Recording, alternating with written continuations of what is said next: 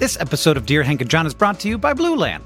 Did you know that uh, about 5 billion, billion? That's de- I checked that because that's a lot. Plastic hand soap and cleaning bottles are thrown away every year. And if that's not bad enough, most cleaning formulas are 90% water, which is heavy. We're shipping around all this water using fuel when we don't have to.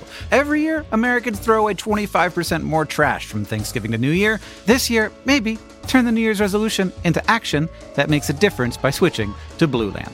Blue Land is on a mission to eliminate single use plastic by reinventing cleaning essentials to be better for you and the planet with the same powerful clean you're used to. It's a simple idea. They have refillable cleaning products, they have a nice design. I have them in my home. It looks nice on your counter. You fill the reusable bottles with water, drop in the Blueland tablets, wait for them to dissolve, and you never have to grab bulky, heavy cleaning supplies on your grocery run ever again. And refills, because they're small and you don't have to ship a bunch of water across the country, starts at just $2.25. You can even set up a subscription or buy in bulk for additional savings. From cleaning sprays to hand soap, toilet bowl cleaner, and laundry tablets. Laundry tablets, everybody, you know what I mean. All Blueland products are made with clean ingredients that you can feel good about. Blueland is trusted in over a million homes, including, yeah, mine. Blueland has a special offer for listeners right now. You can get 15% off your first order by going to blueland.com slash dearhank. You won't want to miss it. blueland.com slash dearhank for 15% off. Again, blueland.com slash dearhank to get 15% off.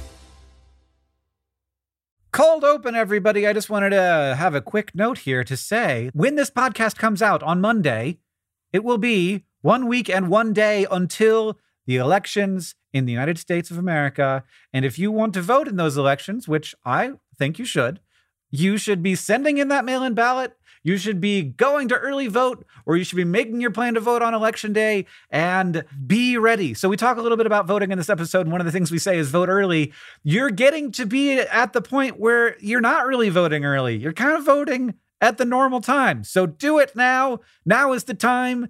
Uh, and if not, if you don't get it done this week, then uh, then head there. Or it may be that you know where you live, you uh, don't have early voting.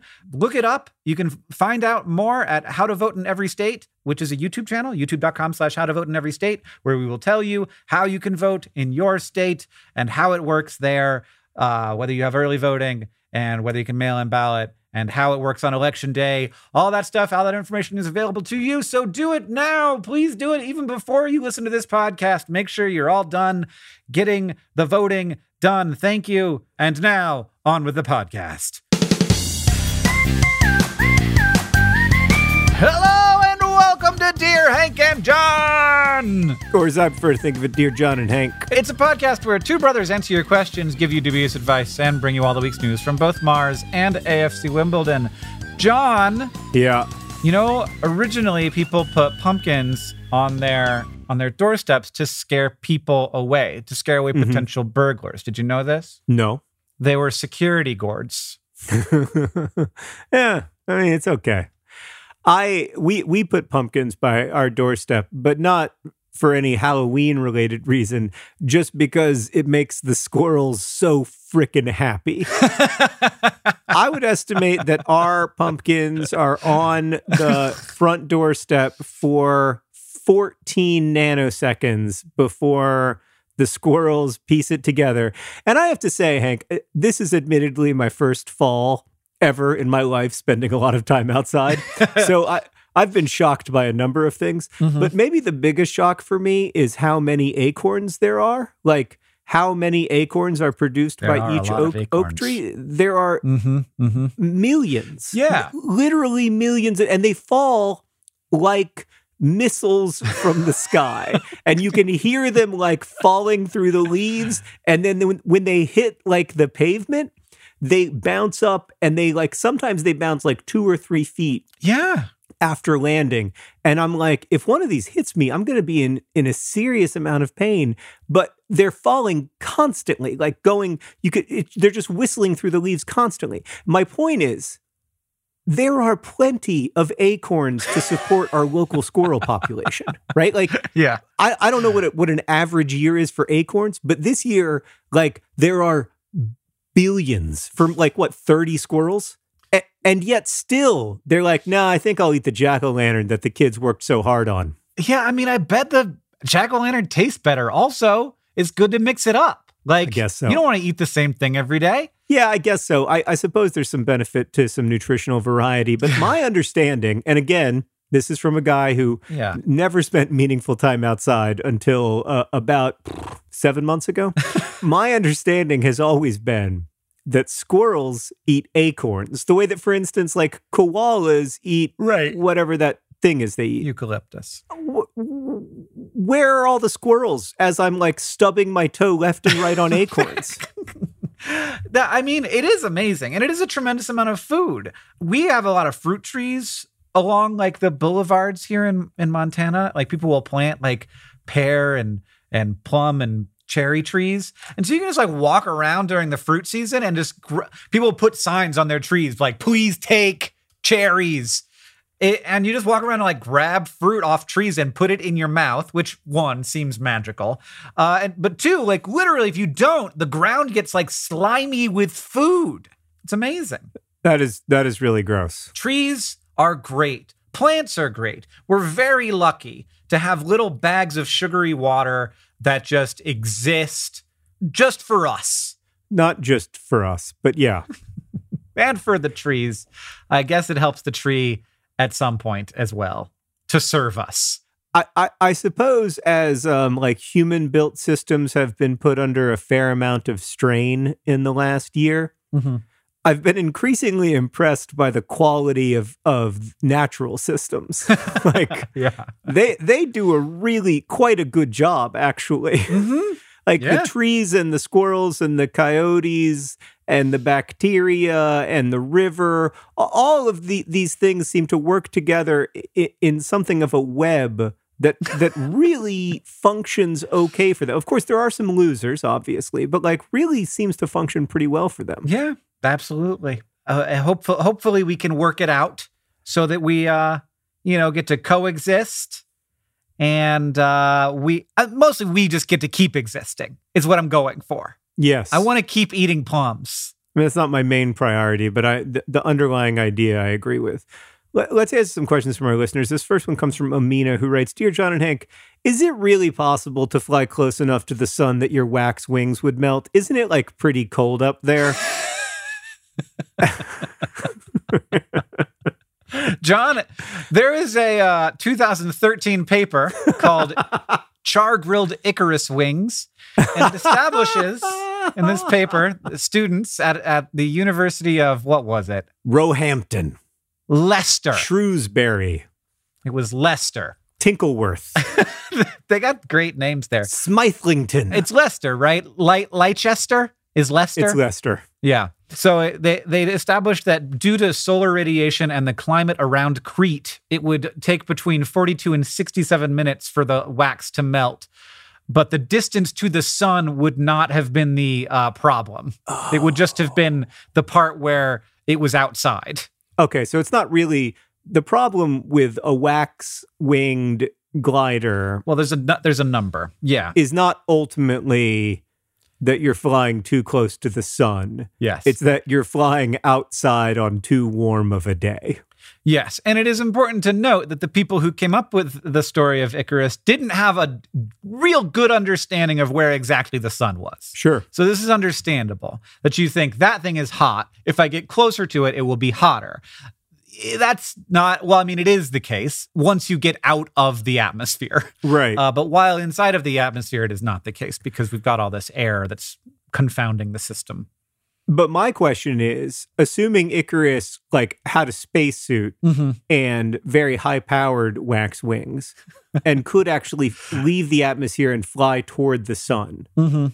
the wings would melt eventually. Oh yeah, no, I think they might melt no matter what. It's actually quite hot in space Mm. around as long as you're not in the shade. Just like Florida. There's there then there isn't a ton of shade in space. Yeah. Out. Again, very similar to my experiences growing up in Florida. I I have vivid memories of like waiting for the bus and fighting with the other kids waiting for the bus over who was going to get the shade that was created by the stop sign. Everybody wanted their head to be like where the stop sign shade was. Admittedly, it was harder for me because I was wearing a trench coat. but still, even if I hadn't been a committed trench coat wearer in high school, Yeah. it would have been very warm. You thought that that trench coat was so cool that I thought it was cool and I wore it later. Oh God, I loved it so much. I, lo- I loved it so much that I, I let it ruin your life too. and I, I even I've a, it's the only shopping memory I, I I can remember having. Like you could ask me where I Mm. got any anything that I'm currently wearing or Yeah. ever wear, and I'll be like, who knows? These things just happen. But that trench coat, like we were in a store with mom and dad, and I think Nanny and Papa. Oh no.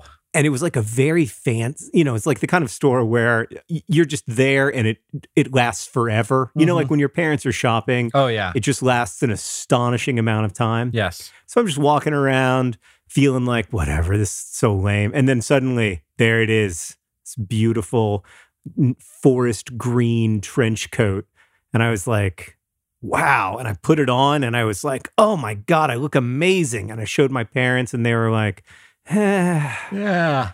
but they're so supportive, you know? Mm-hmm. Yeah, I remember that. So the they got it for me, which I do really appreciate. Although, in retrospect, like maybe the right call, mom and dad would have been like, you can't "I'm gonna, I'm gonna, I'm gonna say ixnay on the trench coat." you can't you can't control it. You can't control it. And also it had those big brass clippies. Oh, those brass clippies were so cool. They were so I wonder big. if there's a picture. Is there a picture of the trench coat somewhere? I don't think so. I mean, maybe somewhere in a family album somewhere. I, but we were not. We were not uh, standing for photos in that trench coat. No. No, when we posed for photos, I think we were under pretty strict instructions to go ahead and take off the trench coat. uh, followed followed by a long sigh, followed by a statement under the breath along the lines of it is 110 degrees outside after all. I didn't understand that shade actually helped that much until I moved to Montana, where it can be like uncomfortably cold in the shade and uncomfortably warm in the sun Yeah, because there's nothing in the air to carry heat around. right. And in Florida, there's so much stuff in the air that like the non-shade invades the shade constantly via water molecules that contain the heat. Right. Ugh.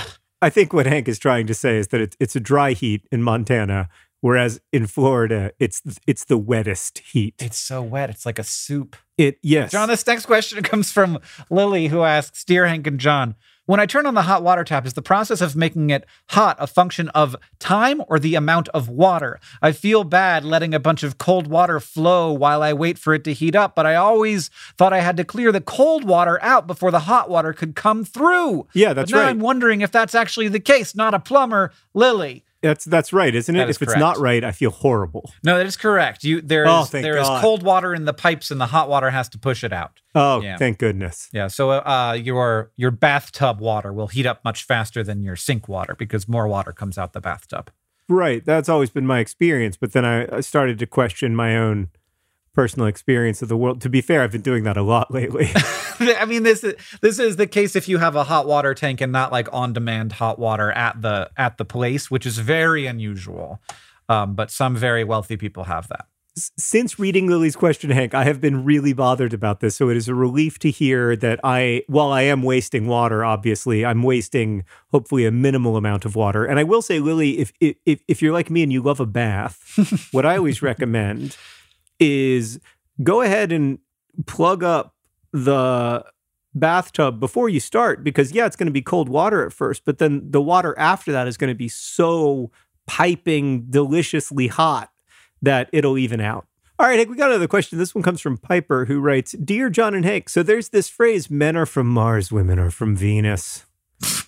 Uh, most of y'all didn't have to live through this phrase the way that Yeah. Hank and I did. It was it was a thing. It was like a Oh, it meme. was a it was like a cultural institution. It really was. It was Oh, like a shared.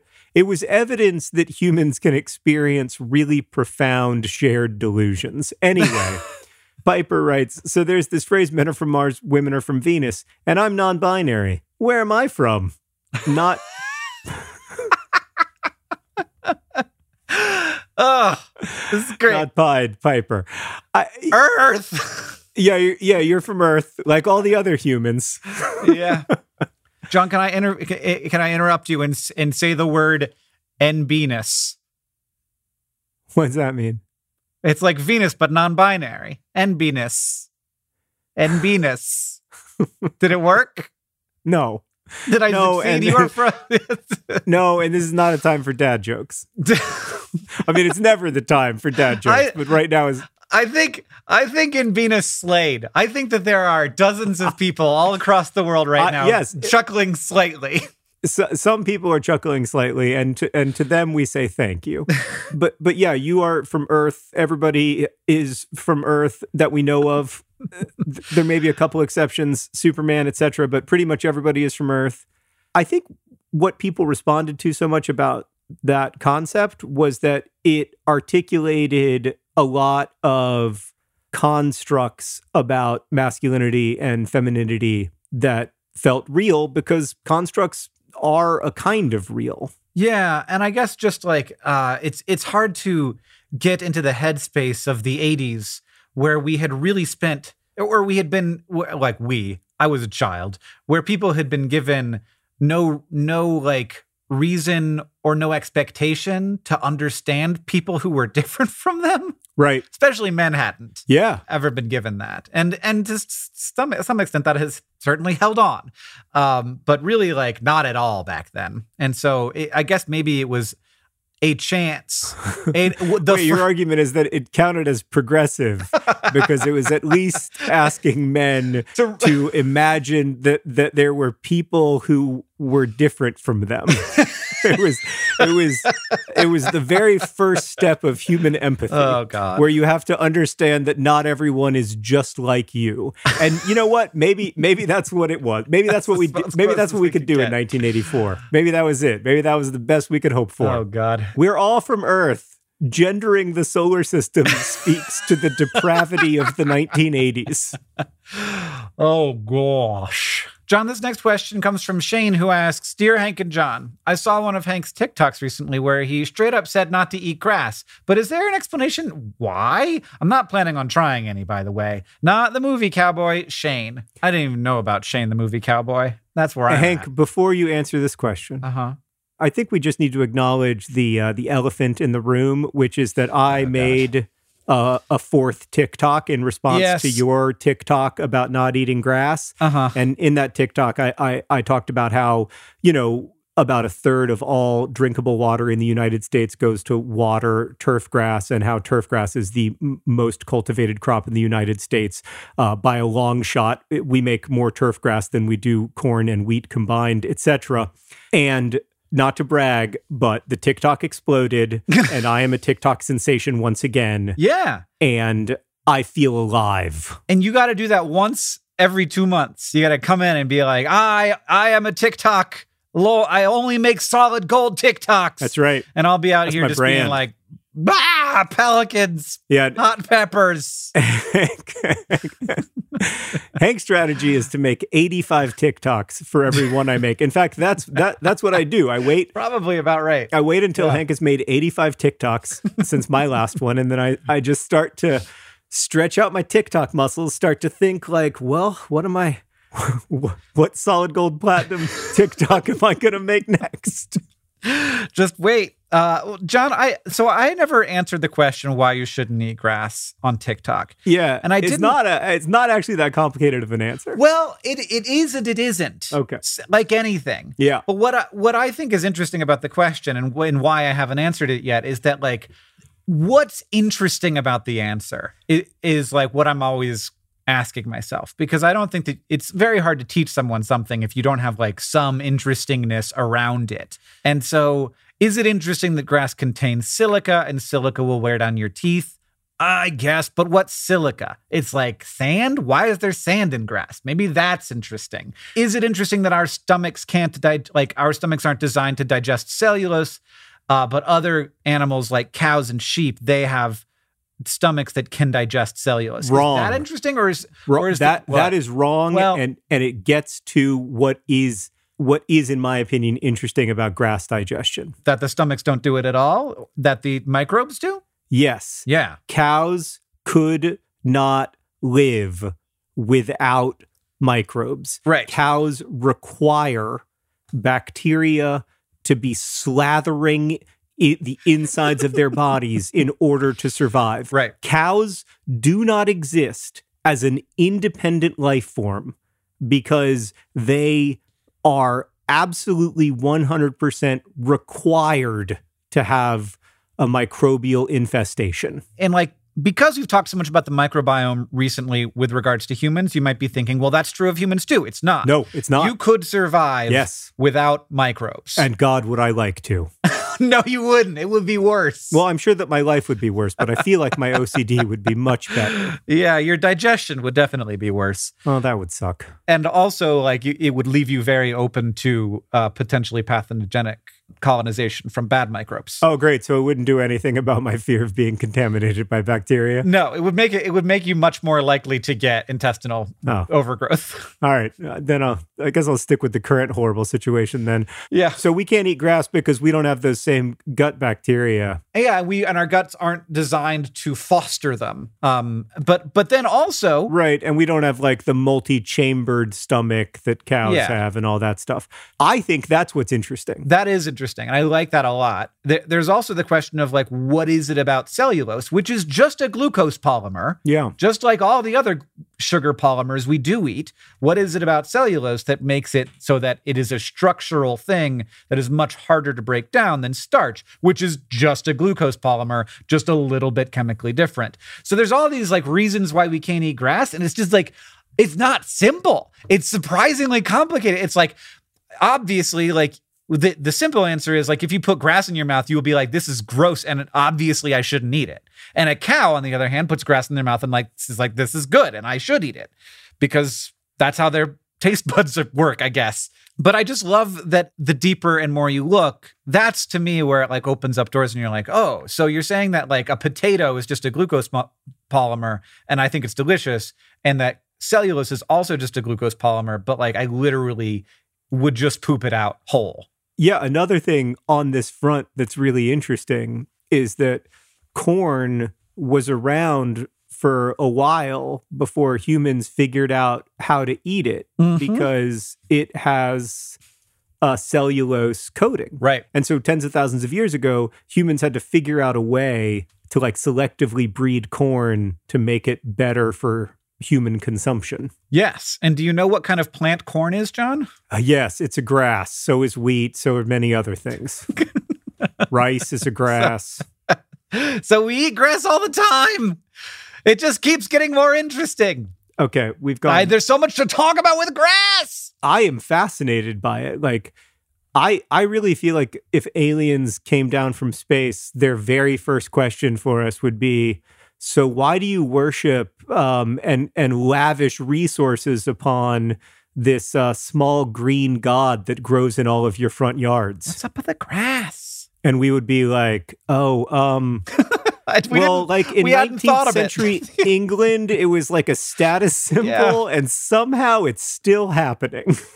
I feel like that so many so many mysteries that are really confounding turn out to be super boring in their answer, you know? yeah. I feel like most of the questions aliens would have for us, we would be the answer would be so disappointing. Like Well- they probably imagine some vast conspiracy involving the grass god, and then they come down and it's just like, ah, you know, we got to put something in the front lawn to prevent erosion. And like, is this the most efficient one? Good to walk on. No, but it's relatively good to walk on and like Yeah. pretty easy to cut. Mm-hmm. Yeah. It's, I mean, there's advantages. And so we give, you know, 33% of our water to it. yeah. As, yeah. Well, yeah. Yeah. No, I, and by the way, this is not meant as a criticism. I have grass in my yard, and I enjoy walking on, or I did enjoy walking on it before all the dang acorns. all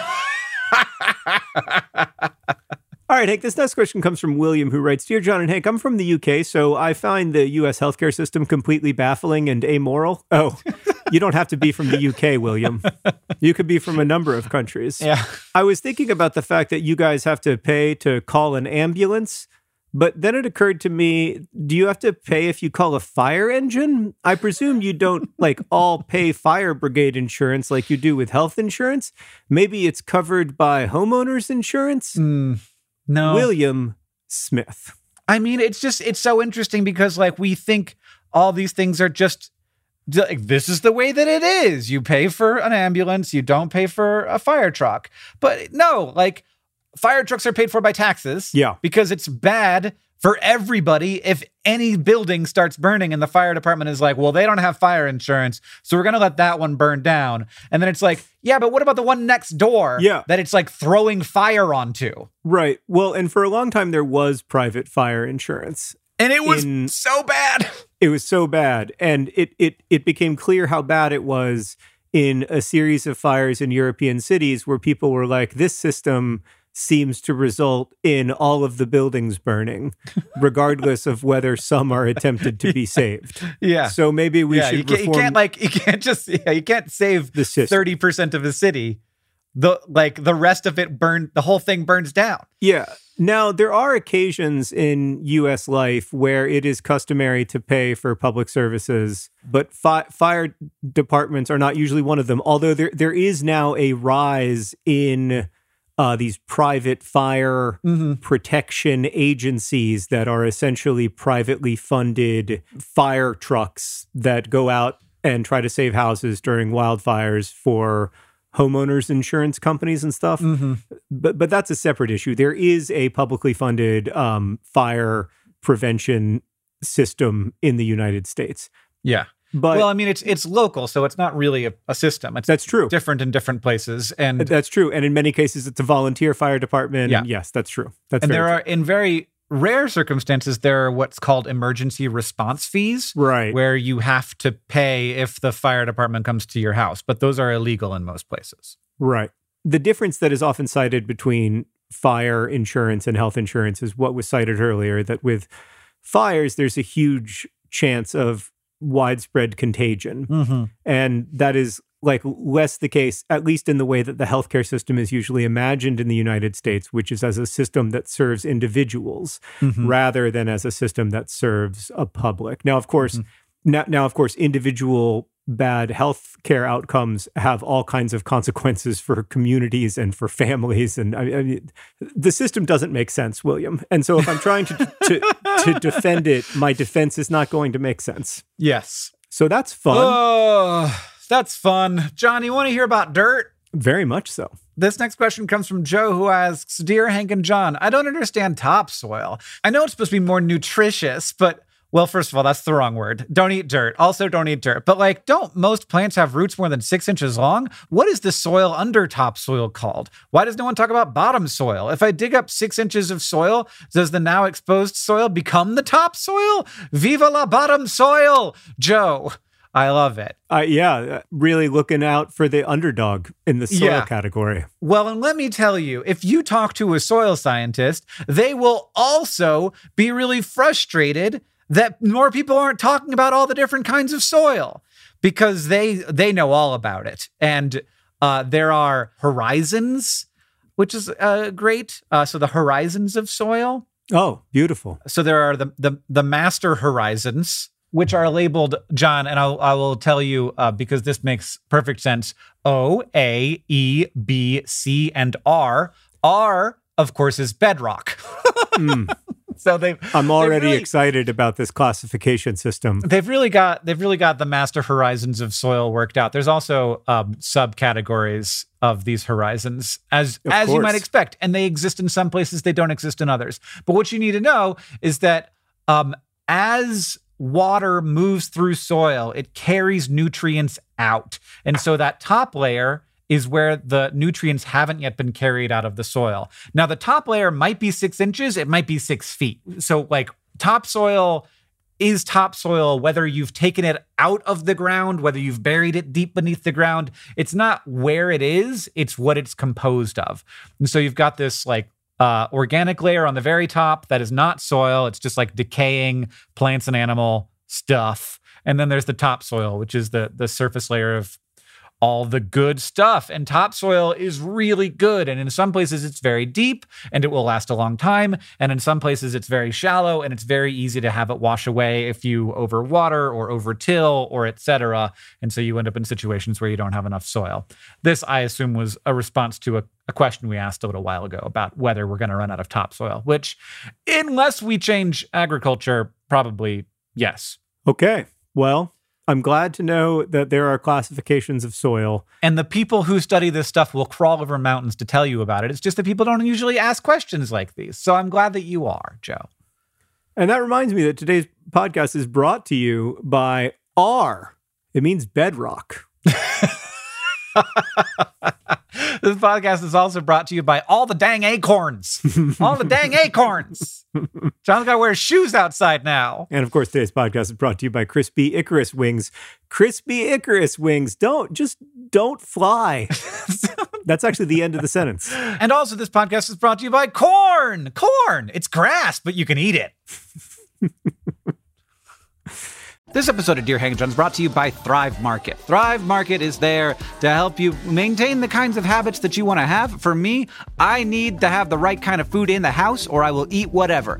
Oreo recently sent me some free fancy Oreos. They were weird. I ate all of them. I ate all of them in a week, and it was a problem. I can't do that. I need to have healthy, good stuff in the house, and Thrive Market can help you have healthy habits. It's a great go to for all your grocery and household essentials and the convenience of getting everything online and then like just quickly shipped to the doorstep, it's a huge time saver. Thrive Market carries brands with great ingredients and sourcing methods. They got Amy's, Banza, Burt's Bees, Chobani, Honest Kids, Kind, Mike's Hot Honey, Oatly, Olipop, Poppy, Saalt. I've never heard of Saalt, but it's got two A's in it, so it has to be good. And as a Thrive Market member, you can save money on every single grocery order. On average, you can save over 30% every time. And they also have a deals page that changes every day. When you join Thrive Market, you are also helping a family in need with their one for one membership matching program. You join, they give. Join in on the savings with Thrive Market today and get 30% off your first order plus a $60 free gift. I enjoyed my $60 free gift. I was surprised by it, and it was the kind of thing I wouldn't have bought. And then now I'm like on the ghee train. They gave me free ghee. And I was like, I don't know what ghee is. But then I was like, oh, this is great. It's like butter, but it's different and more spreadable. Go to thrivemarket.com slash dearhank for 30% off your first order, plus that free $60 gift. That's thrive, T-H-R-I-V-E market.com slash dearhank, thrivemarket.com slash dearhank. Yeah, it's good. That's good. It's true. You can. Hank, before we get to the all important news from Mars and AFC Wimbledon, it's vitally important that I share a bunch of wonderful news with you, which is that many people wrote in to let us know that our encouragements to uh, get them to check their voter registration or uh, to vote or, or to vote early or to make a voting plan. The key is to make a voting plan. And my personal key is to make sure that I have a vote accountability buddy with whom I can text immediately after voting to let them know that I voted. I already voted, and so did my vote accountability buddy. Hooray! On that front, Claire wrote in to let us know that uh, she and her vote accountability buddy Sophia are voting or have voted, which is wonderful. Thank you. But so many people, Hank, wrote in to say that actually our encouragements to get them to check their registration and make sure that um, that they can vote have worked. So Thank you, and please vote if you are eligible to do so in the US elections. And Taylor wrote in to answer a question. Taylor worked on how to vote in every state, our YouTube channel, which you can go to to find out how to vote in your state. And Taylor said, I have an answer for Kavita's question about how to stop being bothered about voting when they already plan to vote.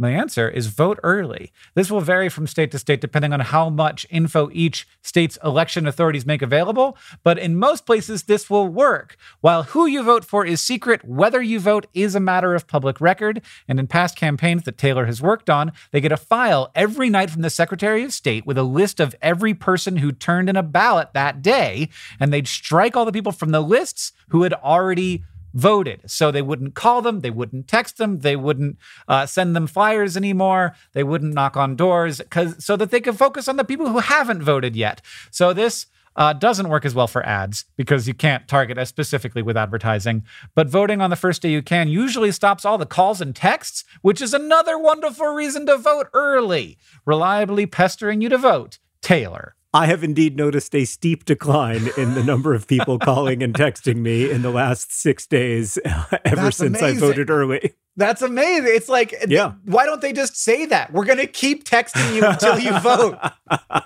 I also loved voting early. It was my first time ever voting early. I've always been an election day voter, but this time I wa- I was like, you know what? I don't know what the lines are going to be like. I want to make Yeah. things as as safe and easy as possible for people who might be at risk and might have to vote on election day. So I decided to vote early, and it was a really great experience. For me, voting has always been a really good experience. Um, but uh, yeah, I just found voting early to be uh, just for me way superior. Definitely going to stick with it in the future.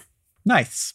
John, in news from Mars this week, the Tesla Roadster's uh, space road trip. So, do you remember this? That Oh, Elon yeah. Musk launched one of his cars into space? Yes. It is passed by Mars. So, yeah, they launched it on a Falcon Heavy rocket in 2018 with Starman at the driver's seat. And it's still traveling through space without any fuel needed to propel the rocket, which means that scientists can calculate where the car is based on data from when it left Earth. So, we don't have like a GPS on there. We don't know where it is because we can like talk to it. We just have done the math. So, now the car is just like floating around in space in an elliptical orbit. On October 7th, it crossed paths with Mars, uh, 4.6 million miles away from Mars, but it crossed the orbit. orbit. Uh, Mars is going to look pretty small if you were at, in the Roadster looking out at it. It wouldn't look like, it'd be smaller than the moon, but not like a dot. Okay. So, like, you could see it as a planet. Yeah. And then it's supposed to get close to Earth. So, it's coming back toward us on November 5th. It'll be 32 million miles away. Real close. And at some point in the next 10 million years, the Roadster will crash into Earth, Venus, or the Sun. Well, w- when that day comes, if it's Earth, I hope it doesn't hurt anyone because, as publicity stunts go, it was successful until and unless it uh. causes human harm. They'll be talking about there'll be people on Earth 10 million years from now being like, what is that? Why did that? Oh, that guy. I, I went back on the, on the old Wikipedia and looked it up. It's that guy. Oh. You know, And I'm sure, by the way, in that glorious human future 50 million years from now, that AFC Wimbledon will be plying their trade in the top flight of whatever country that island is part of. that island probably won't exist anymore. and it will be glorious indeed. South London's own underwater soccer phenomenon, AFC Wimbledon. I don't think it'll The- be underwater. I think that it will have Oh, okay. crashed against another continent. but before then, there is much happening, Hank. Uh, closer and closer to the magical date when Wimbledon will play their first game at Plough Lane. You'll recall my creeping suspicion and shock that AFC Wimbledon might be good this year. Uh huh. Uh huh. Well, it, it turns out that was a little premature. Oh no, W- we lost to Shrewsbury. that's not great. It was the way we lost was particularly infuriating. We lost on a last second corner kick. Um, it was it was nil nil and pretty boring. But I, I think Wimbledon probably had slightly better chances. And then Shrewsbury scored on a corner kick in the last minute of the game, and I was watching it on my phone with Henry, my son, and he I, I I didn't get like super upset because I don't know if you know this, Hank, but I've made a commitment not to get emotionally invested in negative football outcomes. So like uh huh. I don't have emotional responses anymore to negative football outcomes. So if for instance Liverpool, the team that I have supported for most of my life, tied 2-2 against Everton and in the process our best player is uh Yes. injured by their goalkeeper in what would have been a red card in any normal world, but we don't live in a normal world. We live in a world that worships machine thinking. And so if the video assistant referee says it wasn't a red card, it wasn't a red card. Like usually that would have made me pretty angry. but fortunately, I made this commitment Ah, that I don't I have negative emotional experiences and responses to football outcomes anymore. So I was already, you know, in that mindset. And then in the last basically the last kick of the game, Shrewsbury Town scored to win the game because we just got lazy on a corner kick. And Henry looked at me and he said, "It's a good thing you don't have those uh, negative uh, emotions." oh God. Oh God. That sounds rough, John. And you had you did they only had one shot on target. They only had one shot on target, but it was it was the one. Yeah. Yeah, they did not look, I don't think Shrewsbury are are are a great team. There was one moment where they were they were passing like Barcelona. They completed like 18 short passes in a row, like tiki taka, tiki taka, tiki taka. Mm-hmm. And then one of the Wimbledon players got the ball and just kicked it 60 yards really high up into the air. And I was like, that's my team. I'm with those guys.